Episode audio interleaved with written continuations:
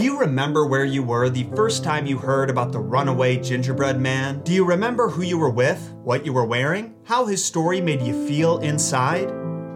Because I sure don't. Run, run, run as fast as you can. You can't catch me, I'm the gingerbread man. That phrase was burned into my psyche years before I was old enough to give it consent, and I swear to God that if you put a billion dollars in my dog's life on the line, I could not tell you where I originally heard it. I know for a fact that I was already familiar with the gingerbread man by the time Shrek came out in 2001. Run, run, run as fast as you can. You can't catch me. I'm the gingerbread man! You're a monster! But if I'm being completely honest, I don't know if I was ever told his full story or had just heard that iconic line thrown around because when I did my research for this video, I was horrified by the story's ending. It seems like something I would definitely remember hearing and be partially traumatized by as a child. What makes the story even crazier though is that Gingy is not the only one of his kind. Stories about runaway food have been told for centuries and can be found in cultures throughout Europe and beyond. But not all of those edibles were as harmless as the gingerbread man. Today we're covering some of those darker variations, figuring out where they came from, and what lessons they could have possibly been trying to teach. My name is Jon Solo, and this is the messed up origins of the gingerbread man.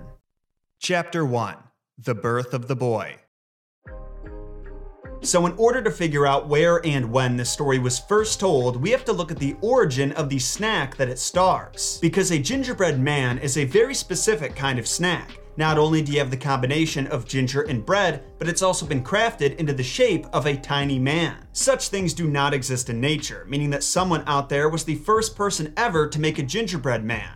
Who was that person? Well, like most things in history, we can't give an answer with 100% certainty, and to this day there is much debate. Some sources say it was the Muffin Man. Do you know him? He lives on Drury Lane. But the other widely accepted progenitor of Gingy Boys is none other than Queen Elizabeth I, or at the very least, someone who worked for her. You know the Queen wasn't getting her hands dirty in the kitchen. The story goes that during the 16th century, Queen Elizabeth I presented some visiting dignitaries with gingerbread men that were decorated to look just like them. And the nobles had such a positive reaction that the common folk heard about this exchange and bakers in the village started making Gingy Boys of their own. Since her reign began in 1558, we know the story was first told sometime after that, and there is no doubt that it was passed on orally without being written down for at least a few centuries. We can say that confidently because that is the case with literally every folktale. That process is part of its definition. Not to mention, as you're about to see, the earliest written version of the gingerbread man is very repetitive, making it easy for both adults and children to memorize and pass on without writing it down. Chapter 2 Run, Run, Run. Although the gingerbread story was designed for easy listening and memorization, someone did eventually have the wisdom to transcribe it. We don't know the woman's identity, but in 1875 she submitted a story called The Gingerbread Boy to St. Nicholas Magazine, a popular children's periodical that was printed in New York City. The quote from her submission reads The Gingerbread Boy is not strictly original. A servant girl from Maine told it to my children. It interested them so much that I thought it worth preserving. I asked where she found it, and she said an old lady told it to her in her childhood, so it may possibly have been in print, though I have never seen it. The story opens by introducing the reader slash listener to a little old man and little old woman living in a little old house at the edge of the woods. They were a happy couple, but one thing was missing a child in the house. One day, the old woman is making gingerbread, and acting out her heart's desire, she carves one of the cakes into the shape of a little boy before putting it in the oven. A little while later, she checks on the bread to see if it's baked, and at the very same moment she opens the oven, the gingerbread boy jumps out and runs away as fast as he can. Naturally, the man and woman were surprised by this, so it took them a second to process what just happened, and by the time they composed themselves, the gingy boy had enough of a head start that there was no chance they would catch him. A few hundred meters down the road, Gingy was approaching a barn full of threshers, which are farmhands who separate grain from plants. And as he passed them, he called out, I've run away from a little old woman, a little old man, and I can run away from you, I can. Now, to be fair, outrunning two old people is not exactly difficult, but the Threshers took his taunts as a personal challenge and gave chase, though it wasn't long before he'd outrun them as well. Next, Gingy comes across a field full of mowers and he calls out to them, I've run away from a little old woman, a little old man, a barn full of threshers, and I can run away from you, I can. Once again, the laborers accepted his challenge. After all, they could use a good snack after working all morning, but once again, Gingy outruns them and he doesn't even have to try that hard. So this is the formula the rest of the story follows. The gingerbread boy also passes by a cow and pig and taunts them while adding the names of his defeated opponents to every call out. It's not until the end that Gingy finally bites off more than he could chew pun intended. He passes by a fox and says, I've run away from a little old woman, a little old man, a barn full of threshers, a field full of mowers, a cow, and a pig, and I can run away from you, I can. Next, the fox takes off after him, but what this ignorant little boy doesn't realize is that foxes are wicked fast creatures, so it's not long before the beast catches up to Gingy and chomps down on him. This is where things get graphic. With every bite the fox takes, the gingerbread boy is crying out in pain. He says, Oh dear, I'm a quarter gone. Oh, I'm half gone. I'm three quarters gone. I'm all gone. And the story ends by telling us that Gingy never spoke again. Until he was turned into a turd and became Mr. Hanky. No, not really, but that's the epilogue I'm adding to my head canon. In all seriousness, that ending may not have been quite as graphic as you expected, but firstly, that's not the worst story of the bunch, and secondly, put yourself in Gingy's position. Him crying out that he's a quarter gone, half gone, etc., is his reaction to his limbs being torn off. He might as well be screaming out, My leg! Oh my god, he's eaten my leg! There's so much frosting! When you think of it that way, which is exactly how I would have imagined it as a child due to my early exposure to games like Mortal Kombat and movies like Saving Private Ryan, it gets pretty grotesque. Now, you may have noticed that this variation of the tale, the first one ever written about a gingerbread boy, is lacking that iconic line that we all know. Well, it turns out that didn't become a staple of the story until a few decades after its first publication in English. Once again, we don't know exactly who came up with it or when it was first set out loud, but in 1913 it was printed in volume 20 of a school teacher's workbook called Primary Education. The book is chock full of lesson plans and creative ways to get students to engage in class, and under the correlated language and occupation lesson section is the story written in all of its glory. I'm not going to bother breaking it all down because it's basically the exact same as the last one, but there are some distinct differences. Firstly, there's the gingerbread boy's call out. Instead of those clunky lines in the original telling, he says,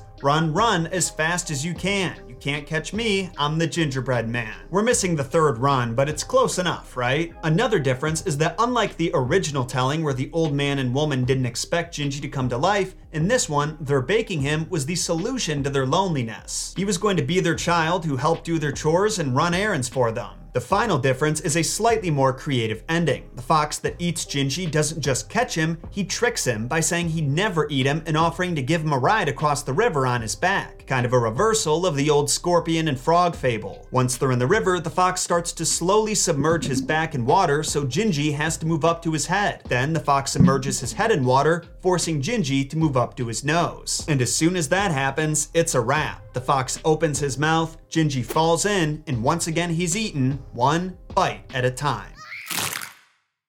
Pretty brutal if you ask me, but as we addressed earlier, the gingerbread boy is a variant of a classic type of fable that's been found in many countries throughout Europe and surrounding it. ATU 2025. What? Cumulative tales about runaway food. Cultures that didn't make gingerbread had their own versions with snacks that were local to their country's cuisine, and we're going to dive into those next section. Chapter 3 Around the World.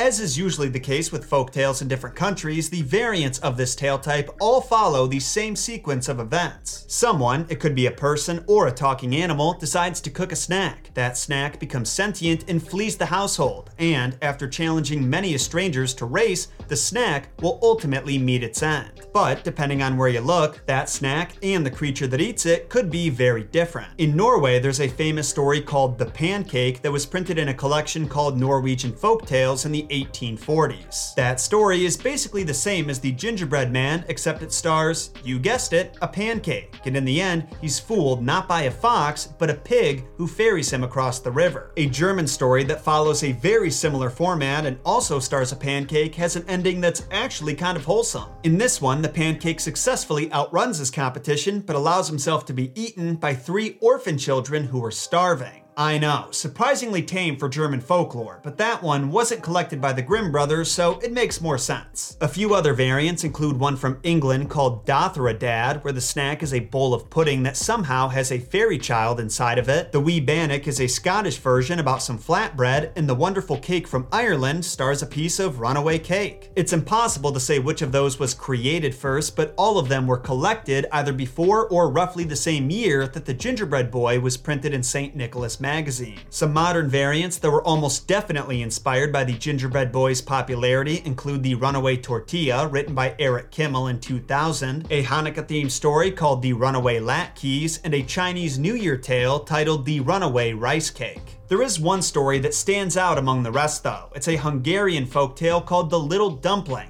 but this probably isn't the kind of dumpling that you're thinking of. The Hungarian word for dumpling is gumbut. Apologies for my pronunciation. And gumbut is the stuffed stomach of a pig. Stuffed with what? I don't think it matters. I'm not eating it. As if that wasn't gross enough, instead of the characters in the story chasing after the dumpling like in other variants, it's the dumpling chasing after people. What happens is a Hungarian family reaches the very end of their supply of meat for the season, and the only thing they have left to eat is this dumpling. When the daughter reluctantly goes into the attic to cut it down from the string it's hanging on, the dumpling swallows her whole, so now she's trapped inside this pig stomach with no way out. After this, the stomach goes on to eat the siblings who go up to the attic to check on their sister, their mother, and their father, who actually didn't even notice that his family was missing, he just wanted to eat the dumpling and was eaten himself. With the weight of five people inside of it, the dumpling breaks through the attic floor, crashes through the wall of the house, and starts slowly rolling down the hill, swallowing up everything and anything that gets in its way. People, pigs, thus making it cannibalistic, and even an entire army. It's not until the dumpling comes across the shepherd boy that it finally meets its match because that shepherd boy had a knife in his pocket, and after he swallowed, he uses the knife to tear open the dumpling from the inside, freeing everyone and becoming a hero.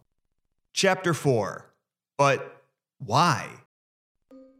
One of my favorite aspects of folklore is the wide variety of reasons behind a story's creation. What phenomenon is it trying to explain, or what lesson is it trying to teach? Some stories have obvious morals. Goldilocks taught us not to trespass, Sinbad showed that to make the most of your life, you have to take risks and force yourself out of your comfort zone. But what about the gingerbread boy and these stories like it? What am I supposed to have learned from this runaway pastry? Well, that depends on what ending you choose to go with. In the original, the fox doesn't trick Gingy, he just catches Gingy after he's called out. So in that scenario, I'd say the lesson is be humble because people people can surprise you. In the other common endings, where the fox or pig trick Gingy into getting closer to them by ferrying him across the river, or in some variants, pretending to be deaf, I believe the lesson is don't trust strangers. Both are solid morals to pass on, and amazingly, still applicable over a century later. It's too bad the kids nowadays aren't entertained by these sort of stories. If you want them to care about a gingerbread man, you gotta tell them it's the Fortnite skin. As for that last story about the Hungarian dumpling, I don't think there was any lesson to be taken out of that one. It's a straight up horror story, and it's burned into my brain forever.